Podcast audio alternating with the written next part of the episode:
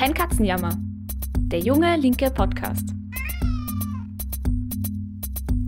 Hey und herzlich willkommen bei einer neuen Folge von Kein Katzenjammer, der junge linke Podcast. Ich bin Theresa Griesebner und bei Kein Katzenjammer diskutieren wir jede Woche politische Fragen und die aktuellsten Geschehnisse. Der Podcast wird gemacht von den Jungen Linken. Wir sind eine österreichweit aktive Jugendorganisation. Unser Podcast Kein Katzenjammer richtet sich an alle, die politisch interessiert sind oder es noch werden wollen. Ich bin nach den freien Ostertagen wieder zurück in Linz angekommen und ich freue mich sehr, dass es nach ein paar regnerischen Apriltagen wieder ein bisschen wärmer wird. Wir nehmen an einem sehr schönen Vormittag auf. Die Sonne scheint bei mir ins Zimmer und ich habe mir schon einen frischen Kaffee gemacht. Bin also komplett bereit für unser heutiges Thema. Die Präsidentschaftswahlen in Frankreich. Am 24. April ist die Stichwahl, bei der die französische Präsidentschaft für die nächsten fünf Jahre gewählt wird. In die Stichwahl eingezogen sind, wie erwartet wurde, der amtierende liberale Präsident Emmanuel Macron und, wie schon vor fünf Jahren, die rechtsextreme Kandidatin Marine Le Pen. Frankreich ist neben Deutschland das gewichtigste Land in der Europäischen Union und hat aufgrund von seiner Wirtschaftsmacht richtig viel Einfluss auf politische Entwicklungen. In unserer heutigen Folge fragen wir uns, Wer ist überhaupt Emmanuel Macron? Und was war und ist sein politisches Projekt? Worauf beruht sein Erfolg, wenn er zu Beginn keine etablierte Partei im Hintergrund gehabt hat? Wie kann es sein, dass die rechtsextreme Partei von Marine Le Pen über Jahre hinweg schon so stark ist? Und wie ist der linke Kandidat Mélenchon einzuschätzen? Und was können wir in Österreich von der Wahl und den Parteien in Frankreich lernen? Diese Fragen diskutiere ich heute mit Max Voyer.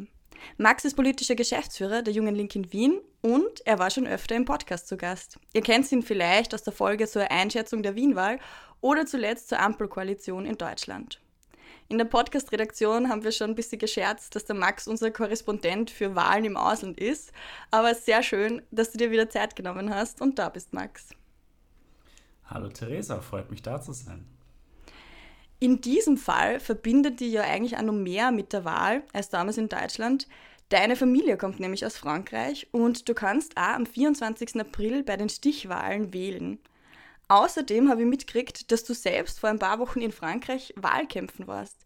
Für wen bist du denn da gelaufen und was hat dich motiviert, da zu helfen? Und vielleicht auch, wie hast du die Stimmung bzw. die Dynamik auf der Straße so wahrgenommen, wie du dort warst? Ja, also eigentlich war ich privat in Paris. Ich habe aber über Bekannte dann davon gehört, dass am gleichen Wochenende auch die große Demo zum Jahrestag der Pariser Kommune stattfindet. In, Wahl in Wahljahren wird diese auch als Machtdemonstration für den jeweiligen Kandidaten genutzt. Und dieses Jahr hat eben Union Populaire, also zu Deutsch sowas wie die Populäre Union oder auch die Vereinigung des Volkes, zur Demo aufgerufen, deren Kandidat Jean-Luc Mélenchon ist. Ähm, ich habe bei der Demo dann dabei geholfen, Material zu verteilen, also hunderte Fahnen und Schilde und so weiter. Das habe ich einerseits aus Neugier gemacht, weil ich sehen wollte, wie so etwas auf der Straße tatsächlich funktioniert. Denn schließlich kennen wir jetzt Demonstrationen mit Hunderttausenden Menschen und mehr in Österreich eigentlich nur aus dem Fernsehen. Andererseits ist Mélenchon der Kandidat, den ich selber wählen wollte, weswegen ich natürlich auch gerne geholfen habe, irgendwie die Demo zu einem Erfolg zu machen. Mhm. Die, Stimmung, die Stimmung bei der Demo ist dann richtig gut gewesen. Zwar war Mélenchon in den Umfragen doch ein gutes Stück hinter Emmanuel Macron und Marine Le Pen, die du ja schon erwähnt hast, aber man hat vor Ort ganz klar gespürt, dass alle enorm zuversichtlich waren, dass noch eine gute Chance da war, mit einem linken Kandidaten in die Stichwahl einzuziehen. Und das war ja auch tatsächlich letztendlich sehr knapp. Mhm, stimmt. Das hat mir tatsächlich etwas überrascht, muss ich sagen, dass das so knapp war. Aber es hat sich dann im ersten Wahlgang ja schließlich doch Macron mit knapp 28 Prozent als erster durchgesetzt, vor der rechtsextremen Marie Le Pen mit ungefähr 23 Prozent. Und Macron, so habe ich das zumindest immer mitbekommen, war ja eigentlich ziemlich lang bei den Menschen in Frankreich überhaupt nicht beliebt. Was hat denn seine Amtszeit ausgemacht? Wer wählt Macron? Also auf wen stützt der sie politisch? Und wie hat er dann doch diesen Sieg einfahren können? Ja, du hast schon recht. Macron war und ist jetzt nicht außerordentlich beliebt, aber in den letzten Monaten hat er dann wieder etwas Aufwind bekommen, eben durch den Krieg in der Ukraine. Denn da hat er versucht, sich wirklich als diplomatischer Staatsmann zu präsentieren, als jemand, der irgendwie mit Wladimir Putin auf Augenhöhe sprechen kann. Und das hat ihm schon geholfen. Da war dann bei den Zustimmungswerten rund um, um 40 Prozent, was natürlich im Gegenzug schon auch heißt, dass 60 Prozent nicht mit ihm einverstanden sind. Das war aber schon mal viel katastrophaler. Also zum Beispiel zum Beginn der Gelbwestenbewegung, von der hat man auch in Österreich ab und zu gehört, der Gilets jaunes Ende 2018, ähm, hat er haben ihn wirklich 75 Prozent der Bevölkerung abgelehnt. Damals sind stinknormale, arbeitende Menschen ähm, zuerst gegen die geplante höhere Besteuerung von Treibstoff, also vor allem Diesel, auf die Straße gegangen und später dann auch für andere soziale Anliegen wie die Anhebung von, von Mindestlöhnen und Renten. Und das war relativ neu in Frankreich, das ja an sich schon eine starke Protestkultur hat. Aber hier waren tatsächlich Leute in gelbe Warnwesten gekleidet, jeden Tag, Samstag auf der Straße und haben das Land lahmgelegt. Und das waren aber Leute, die sonst fast nie demonstriert haben. Und deswegen haben eben auch drei Viertel der Bevölkerung ja, Macron damals nicht unterstützt. Dass er jetzt schon wieder Präsident werden kann, liegt aber auch im französischen Wahlsystem und das ist anders als in Österreich. Man muss wissen, Frankreich ist eine präsidentielle Demokratie, das heißt, ein großer Teil der Macht liegt beim Präsidenten. Das Parlament kann dann zu Gesetzen vor allem Ja oder Nein sagen, aber die Initiative kommt vom Präsidenten, der der Regierung vorsteht. Also der Präsident wird in Frankreich direkt vom Volk gewählt. Seine Wahl findet in der Regel immer knapp zwei Monate vor den Parlamentswahlen statt. Das heißt, die Parlamentswahlen gehen dann auch oft so aus, dass ähm, der Präsident eine Mehrheit bei den Parlamentswahlen erhält, der ja schon gewählt ist. Ähm, Nochmal zurück zu den Präsidentschaftswahlen. Wenn es da keinen Kandidaten gibt, der mehr als die Hälfte der Stimmen im ersten Wahlgang ähm, bekommt, gibt es eine Stichwahl. Das hast du ja schon angesprochen, die ist diesen Sonntag.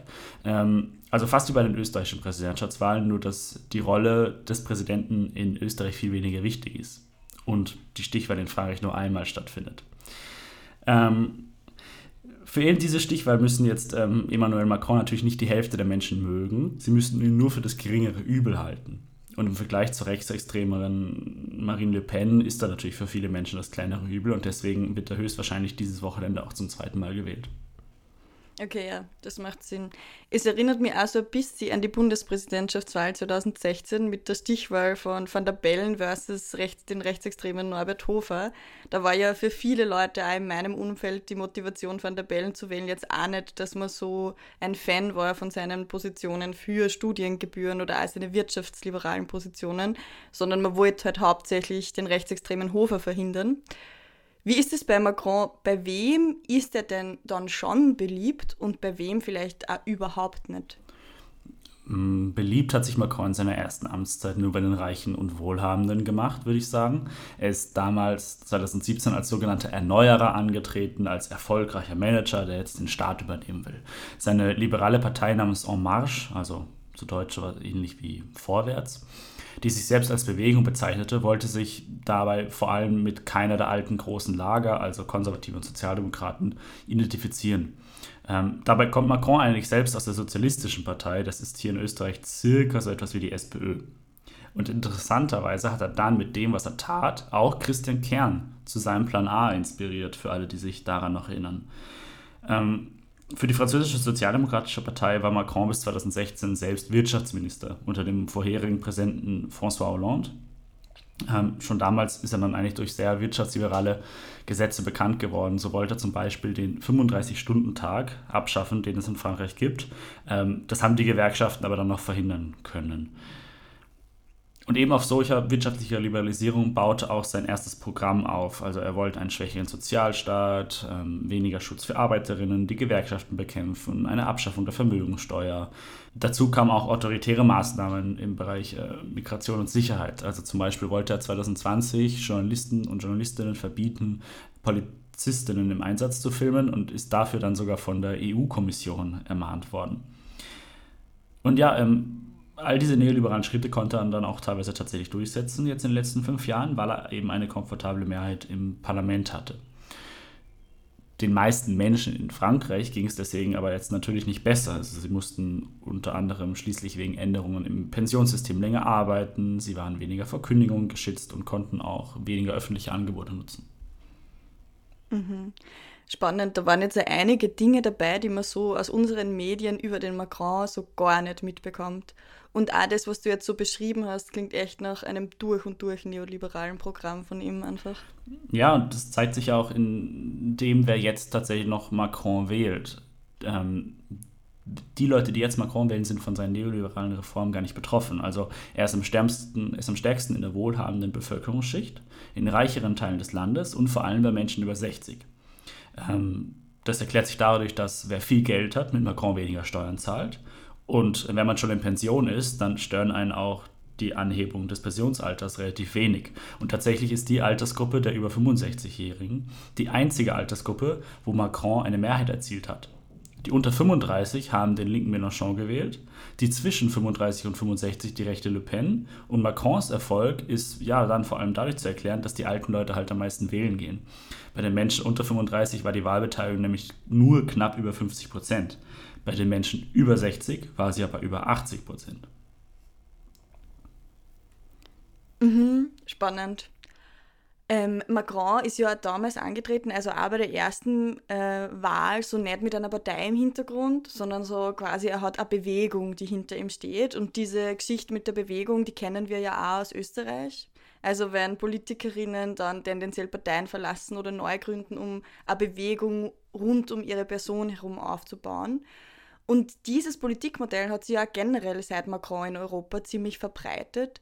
Wo würdest du sagen, kann man da Ähnlichkeiten zwischen Macron und seiner Art Politik zu machen, geprägt eben von einer um ihn herum gebauten Partei und der Politik in Österreich sehen und wo nicht? Also gerade im Hinblick auf so Figuren, wie du eh schon angesprochen hast, also den Christian Kern oder dann auch den Sebastian Kurz. Ja, ich, ich denke, da hast du recht, da gibt es Ähnlichkeiten. Kurz im Kern haben 2017 ja tatsächlich genau das Gleiche versucht wie Macron, sich nämlich selbst mit ihrem Slim-Fit-Manager-Anzügen in den Vordergrund stellen und Politik wie ein Startup angehen. Ähm, dazu passt natürlich das Bild einer Bewegung besser als das einer Partei, auch wenn das jetzt nicht real wirklich den Tatsachen entsprach. Macron hat sich zumindest gleich seiner Partei entledigt, aber das geht in Österreich nicht so leicht, weil Parteien in Österreich viel wichtiger sind als in Frankreich.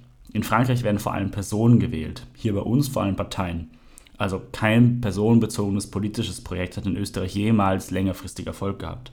Denken wir erst kürzlich an Straches Liste in Wien, dann das Team Stronach oder auch die Liste Pilz. Und auch Kurz und Kern sind mittlerweile wieder Geschichte. Und ich denke, das ist auch eine Lektion für uns als Linke, ähm, nämlich dass ohne starke organisatorische Strukturen kein nachhaltiger Erfolg eintreten kann. Auch wenn es bei einzelnen Wahlen vielleicht mal anders aussieht. Mhm. Das stimmt sicher, ja. Ich meine, jetzt haben wir schon sehr viel über Macron und sein Projekt äh, geredet, aber auch die zweite Person, die in der Stichwahl ist, nämlich Marine Le Pen, ähm, da lohnt sich sicher noch einen Blick drauf zu werfen. Die war ja schon letztes Mal in der Stichwahl, aber ist dann irgendwie, und ich meine, das war jetzt mein Eindruck, so in Korruptionsskandalen ein bisschen untergegangen. Wie hat sie es wieder nach oben geschafft? Äh, und was droht mit einer Präsidentin Le Pen? Wie kann man die französische Rechte im Vergleich zu Österreich einordnen? Ähm, Marine Le Pen ist die Kandidatin der Rechtsextrempartei, also das Rassemblement National, der hieß früher Front National. Ähm, und unter dem Front National war schon ihr Vater Präsidentschaftskandidat der extremen Rechten und fiel öffentlich durch antisemitische und rassistische Aufsagen sehr stark auf. Le Pen ist jetzt unter anderem deshalb so erfolgreich, weil sie sich von dieser öffentlich extremen Politik ihres Vaters nun ja wegentwickelt hat. Sie ist deutlich sanfter im Ton, versucht den konservativen Mainstream anzusprechen und auch staatstragend aufzutreten. Und dass sie das gut gelingt, zeigen ihre starken Wahlergebnisse. Also denn bei den letzten EU-Wahlen wurde ihre Partei sogar stärkste Kraft, 2014 und 2019. Jetzt 2022 hat sie auch wieder abermals einige Stimmen aus dem konservativen Lager bekommen, ähm, dessen eigene Kandidatin bei unter 5% gelandet ist. Und man darf natürlich bei diesem sanften Ton jetzt Le Pens radikal rechten Hintergrund nicht vergessen, dass sie vor allem bei Arbeiterinnen und Angestellten, bei den tendenziell ärmeren und weniger gut privilegierten gut abschneidet. Das liegt unter anderem daran, dass die denen tatsächlich soziale Verbesserungen verspricht, aber eben alle sozialen Benefits für jene mit ähm, Migrationshintergrund streichen möchte. Also das ist ein rassistisches Programm. Sie ist damit insgesamt vielleicht gar nicht so verschieden von der FPÖ. Ähm, Marine Le Pen und Heinz-Christian Strache hatten ja auch schon gemeinsame Wahlkampfauftritte, bei denen sie gemeinsam gegen die EU, gegen Ausländer und für ein nationalistisches Weltbild auf der Bühne standen. Ihre Wählerinnen, würde ich sagen, wählen Le Pen nicht unbedingt wegen ihres Rassismus, aber weder Sozialdemokratie noch Konservative haben ihnen in den letzten Jahren wirklich ein Angebot machen können. Und wenn, dann wurden ihre Hoffnungen halt bald enttäuscht. Und damit ist jetzt auch diese gesellschaftliche Polarisierung entstanden zwischen dem liberalen Macron und der rechten Le Pen, zwischen Stadt und Land, zwischen Reich und Arm. Ähm, und das kann tatsächlich nur der linke Mélenchon noch ein bisschen stören, auch wenn es dieses Mal eben für ihn nicht ganz gereicht hat. Ja, Mélenchon hat ja mit 22 Prozent dann trotzdem ein überraschend gutes Ergebnis eingefahren, auch wenn er trotzdem knapp die Stichwahl verpasst hat. Er ist aber ja selbst nicht so ganz unkontrovers. Manche Leute sagen über ihn, er ist ein Selbstdarsteller, er ist ein Nationalist. Kurz könnte man sagen, er ist einfach ein altmodischer Linker. Was ist denn da dran? Wie konnte der so ein gutes Ergebnis einfahren? Also Nationalist ist er keiner. Man könnte vielleicht sagen ähm, Patriot. Und zu seinem zugegebenermaßen starken Bild von Frankreich gehören halt in dem Fall alle Menschen, die in diesem Land leben, während Nationalisten ja daraus Politik machen, Menschen auszuschließen. Außerdem muss man mhm. dazu bedenken, dass Patriotismus in Frankreich ähm, sich auf eine bürgerliche Revolutionsgeschichte stützt, nämlich auf die große französische Revolution von 1789. Und das ist eine Geschichte, die in Frankreich eigentlich jede Partei gerne weitertragen will und auch muss, um gewählt zu werden. Denn das ist etwas, mhm. worauf alle Französinnen und Franzosen immer noch sehr stolz sind. Ähm, ja. Dass er als Selbstdarsteller bezeichnet wird, hört er, glaube ich, vor allem von seiner Konkurrenz, auch von der aus dem linken Lager. Aber man muss jetzt auch aus einer österreichischen Sicht wieder verstehen, dass in einem Präsidentschaftswahlsystem es ein wichtiger Teil von Erfolgen ist, den Spitzenkandidaten hervorzuheben und gut darzustellen. Also das ist das Wesen einer Personenwahl. Und ähm, Mélenchon hat meiner Meinung nach aus mehreren Gründen gut abgeschnitten bei dieser Wahl und dass er zum Beispiel ein hervorragender Redner ist, ist zum Beispiel einer dieser Gründe. Ähm, dazu ein weiterer Grund, warum er, glaube ich, gut abgeschnitten hat, war, dass er schon früher als der einzige linke Kandidat mit reellen Chancen auf die Stichwahl gesehen wurde und so auch jetzt ihm nicht unbedingt direkt zugeneigte Wählerinnen sich taktisch für ihn entschieden haben, um eben zumindest eine Kandidatin der linken Seite gegen ähm, Le Pen und Macron in Stellung zu bringen. Und mit großen Versammlungen und Demonstrationen konnte er dann, glaube ich, auch außerdem zum Ende des Wahlkampfs eine gute Dynamik erzeugen und somit sicher auch einige Menschen nochmal davon zum Schluss zu überzeugen, doch wählen zu gehen, statt zu Hause zu bleiben. Ähm, mhm. Schließlich sehe ich auch zentral für den Erfolg von Mélenchon sein, sein inhaltliches Programm, in dem er beschreibt, wie er den Staat tatsächlich in sehr großem Maßstab sozialer und demokratischer machen will. Und das Programm wird dann auch immer wieder von Wählerinnen auf der Straße zum Beispiel als einen Wahlgrund genannt. Das kenne ich zum Beispiel aus mhm. Österreich gar nicht so stark. Ähm, das Programm ja. ist auch sehr umfassend, durchdacht und tatsächlich auch finanziell schlüssig. Das heißt, er beschreibt also, wie er seine Reformvorschläge tatsächlich finanzieren kann. Das macht ihn dann zum Beispiel über dieses Vorurteile haben, dass er nur ein linker Träumer sei. Mhm, stimmt, mit dem sind wir ja auch oft konfrontiert, mit diesem Argument. Ich meine, von der österreichischen Seitenlinie äh, aus ist angesichts von dem Mélenchon-Ergebnis zumindest in den sozialen Medien eine Diskussion darüber entbrannt, in welcher Situation man sich taktisch so einem größeren Projekt wie eben dem von Mélenchon unterordnen soll. Hintergrund davon ist, dass Mélenchon mit den Stimmen von anderen linken Kandidatinnen den Einzug in die Stichwahl geschafft hätte.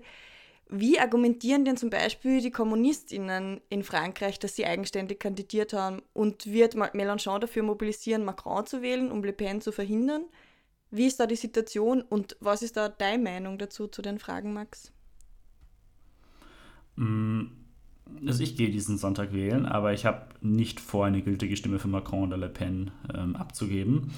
Ich glaube, auch in Frankreich dürfen wir uns als Linke nicht immer mehr dem, dem kleineren Übel beugen. Ähm, dem entspricht jetzt zum Beispiel auch Mélenchons Aufruf zur Stichwahl. Also er fordert dazu auf, auf keinen Fall Le Pen zu wählen, mhm. aber er gibt jetzt keine explizite Empfehlung für Macron ab.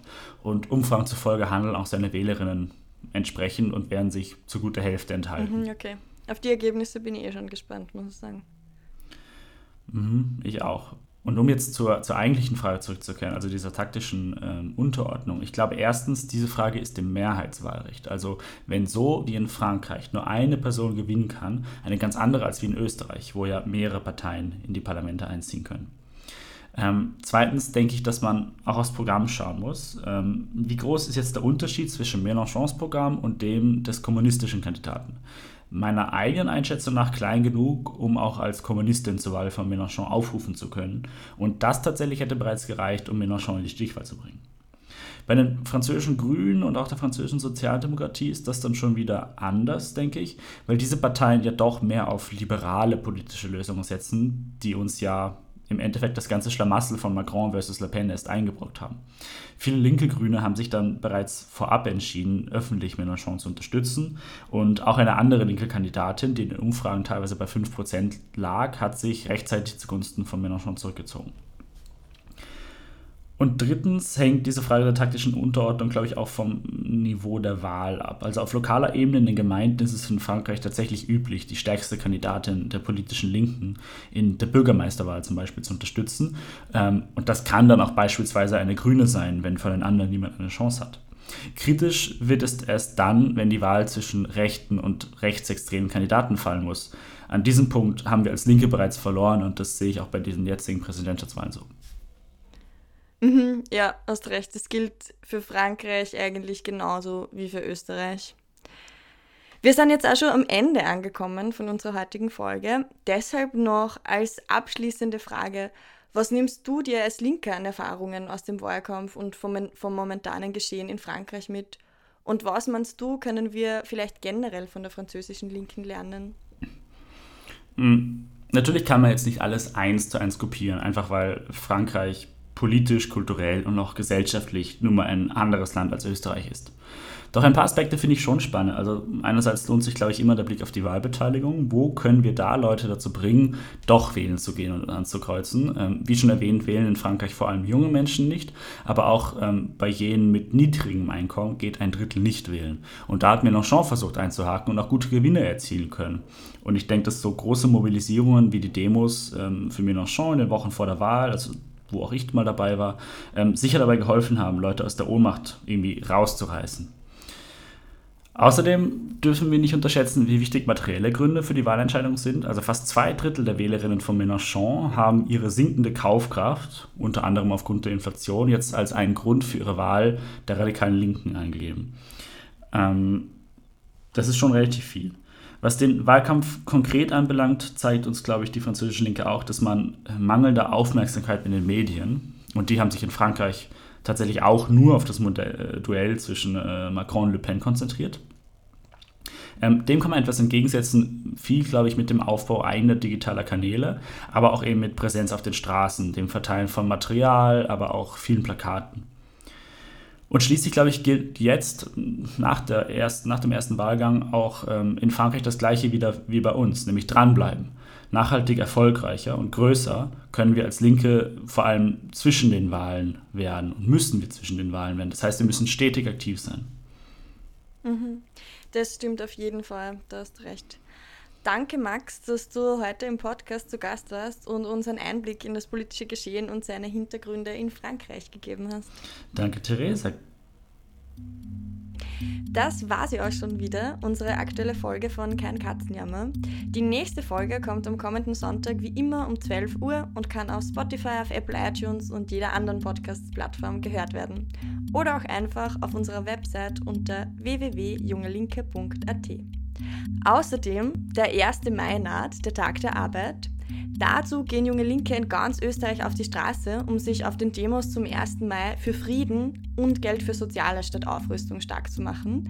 Und danach gibt es an vielen Orten Feste mit Musik, Grillerei und ausgelassener Stimmung. Also komm gern vorbei und feier mit uns die Erfolge der Arbeiterinnenbewegung. Und am 1. Mai gibt es dann auch schon die nächste Podcast-Folge. Deshalb bis zum nächsten Mal. Ich freue mich schon drauf. Ciao.